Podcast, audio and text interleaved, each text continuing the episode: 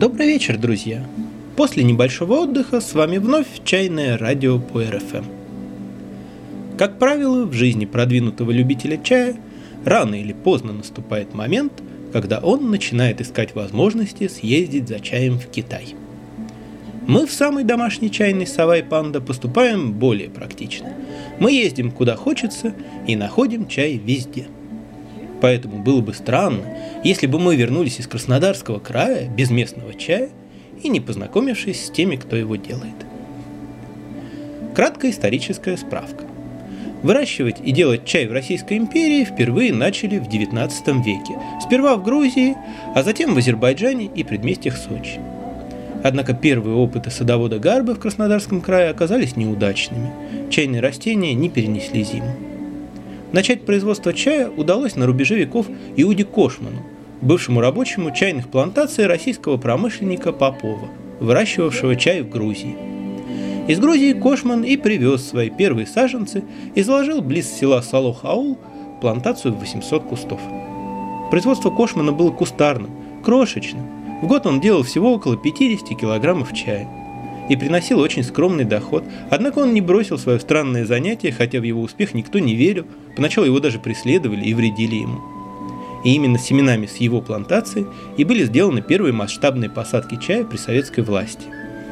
Развиваться всерьез чайное дело в Лазаревском и Адлерском районах стало в послевоенные годы, когда было создано несколько чайных совхозов и две крупных фабрики – Дагомысская и Адлерская, а площади плантаций перевалили за тысячу гектаров – Конечно, сочинское чайное производство было не искусством, такая задача и не ставилась, а отраслью народного хозяйства, а краснодарский чай не предметом высокой и сложной культуры, а продуктом массового потребления. Разница между таким чаем и чаем церемониального качества так же огромна, как между обоями и полотном великого художника, хотя и то, и другое украшает стену. Однако обои тоже бывают разными. Господин Жун Дзяшен – основатель моей любимой пуэрной фабрики Мэнку, говорит, что именно советские специалисты научили его культуре производства. И для своего класса краснодарский чай был совсем неплох. Он вполне соответствовал международным стандартам и экспортировался в без малого 20 стран мира, а ежегодная прибыль от чаеводства в Советском Союзе измерялась миллиардами рублей. Заметьте, тогдашних рублей.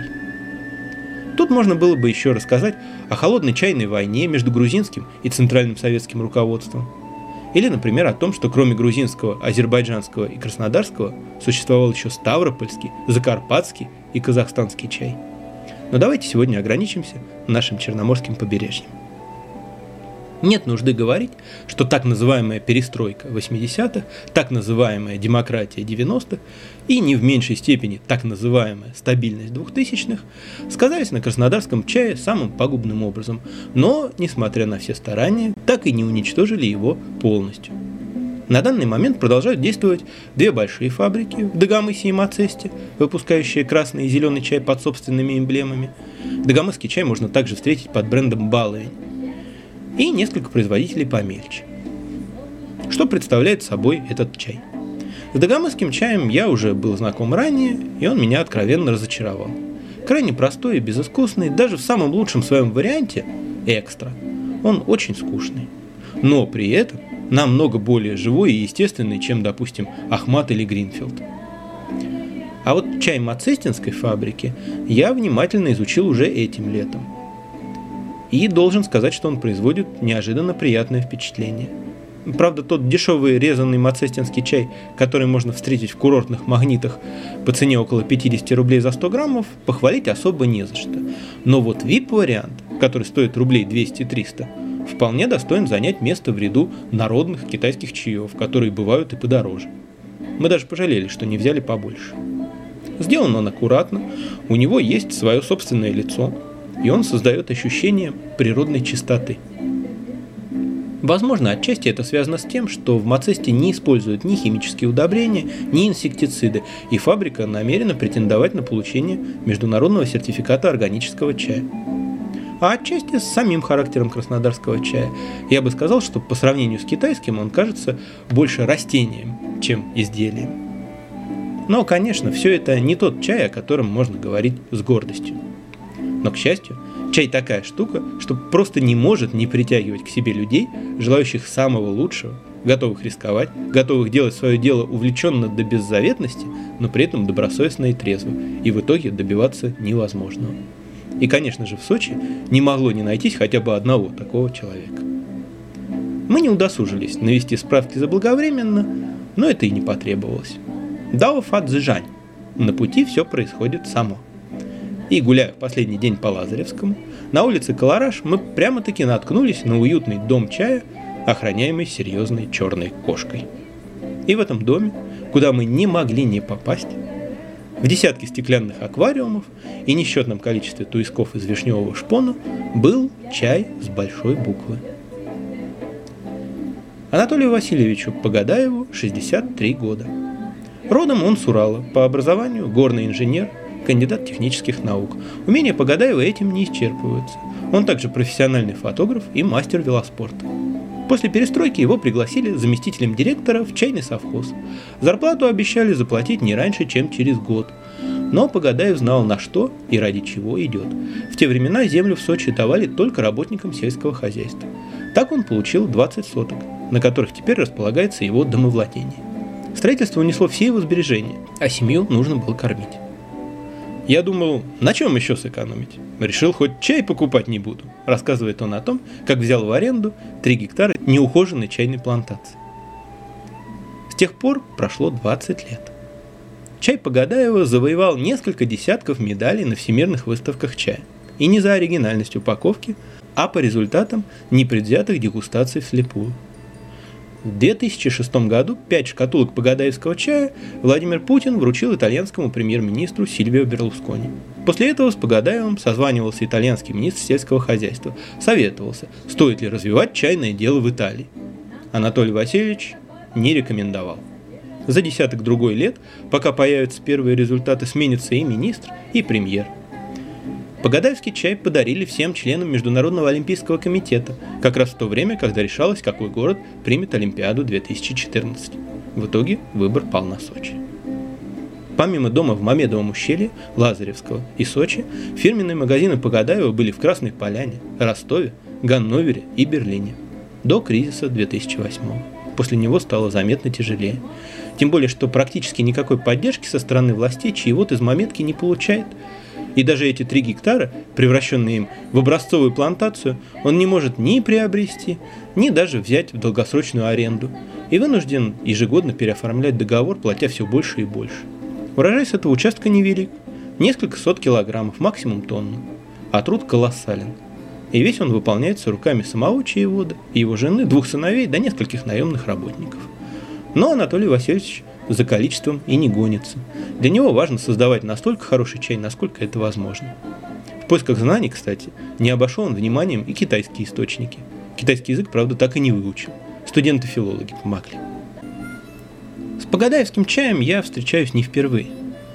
Мне довелось застать этот проект еще в начале пути, лет 15 назад. Поэтому я могу по-настоящему оценить труд Анатолия Васильевича, труд над чаем и над самим собой – Разница огромна. 15 лет назад это был странный, необычный чай, манящий экзотичностью, но оставляющий в недоумении по поводу нескромной цены. Теперь он стал на порядок дороже, а качество выше в тысячу раз. Теперь его смело можно ставить рядом с церемониальными китайскими сортами с тысячелетней историей. И для некоторых китайцев это было бы честью. При этом погадаевский чай ни в чем им не подражает ни видом, ни запахом, ни вкусом, даже описать его трудно. Это как утраченный родной язык, который открываешь заново. И что поразительно, стоило мне сделать первый глоток, как я тут же вспомнил тот чай, который попробовал полжизни назад. Погадаевский чай не забывается. А вот чайная ци, хотя ци в Китае, давайте лучше скажем чайная жива, одна на всех – на весь настоящий классный чай. Ни с чем не спутаешь. На этот чай отзывается и душа, и тело. Погадаевский чай разный. Он не имеет пафосных названий. Базовых варианта 4. Зеленый, желтый, красный и черный. Хотя под этим Погадаев имеет в виду не то, к чему привыкли мы. Каждый представлен в нескольких разновидностях, плюс особые сорта, которые делаются на заказ. Для некоторых приходится придумывать новые термины, например, серый чай. Чего нет, так это дешевого чая. На одном краю витрины 1000 рублей за 100 граммов, на другом 5000. Остальное между ними. Я испытал острое чувство белой зависти, слушая как раз за разом. Продавец невозмутимо повторяет случайно забредающим в дом чая туристам. Дешевого чая у нас нет. Дешевым чаем мы не занимаемся. Это так здорово выбрать лучшее и не беспокоиться, как бы угодить прижимистому или незнакомому с хорошим чаем и ценами на него клиенту. Кто-то может сказать, что с такими ценами можно не переживать за рентабельность, но это не так. Себестоимость такого чая огромна, а качество вполне адекватно ценам. Можно сказать, что поток туристов в курортном поселке обеспечивает высокую проходимость но тех, кто поймет и оценит, среди них единицы. Можно сказать, что чай Погадаева уникален и не имеет конкурентов, но уникальным он свой чай сделал сам. И вообще здорово, когда человек не боится отвечать за то, что делает, и смело называет плоды своего труда собственной фамилией. Повезло нам и в том, что мы застали в Лазаревском самого Анатолия Васильевича. Некоторые считают, что человек, делающий чай, должен восседать в позе лотоса в метре от земли, освещая окружающее нимбом. Это не так, друзья. Погадаев в камуфляжной куртке и ботинках повышенной проходимости больше похож на егеря, чем на буддообразного чайного мастера или преуспевающего бизнесмена. Суров, даже чуть рисковат. Говорит коротко и строго по делу. Оно и понятно. Дело у него не в проворот. На 60 с хвостиком не тянет никак. Да что я вам рассказываю? Будете на юге, зайдите и сами все увидите. Мы-то на следующий год точно собираемся. Только не на улицу Калараш, а в само Мамедово ущелье. А вот попробовать погадаевский чай в нашей чайной можно уже на этой неделе. Его у нас немного. Но если вам понравится, спишемся с Анатолием Васильевичем и закажем еще. А пока вот вам немного простой и светлой музыки из еще одного уголка великой страны, которая никуда на самом деле не исчезла. Живет себе чудаками, музыку играет, чай делает. Группа «Солнечный Сахалин», город Минск солнце внутри. До новых встреч, друзья. И всего вам родного и чайного.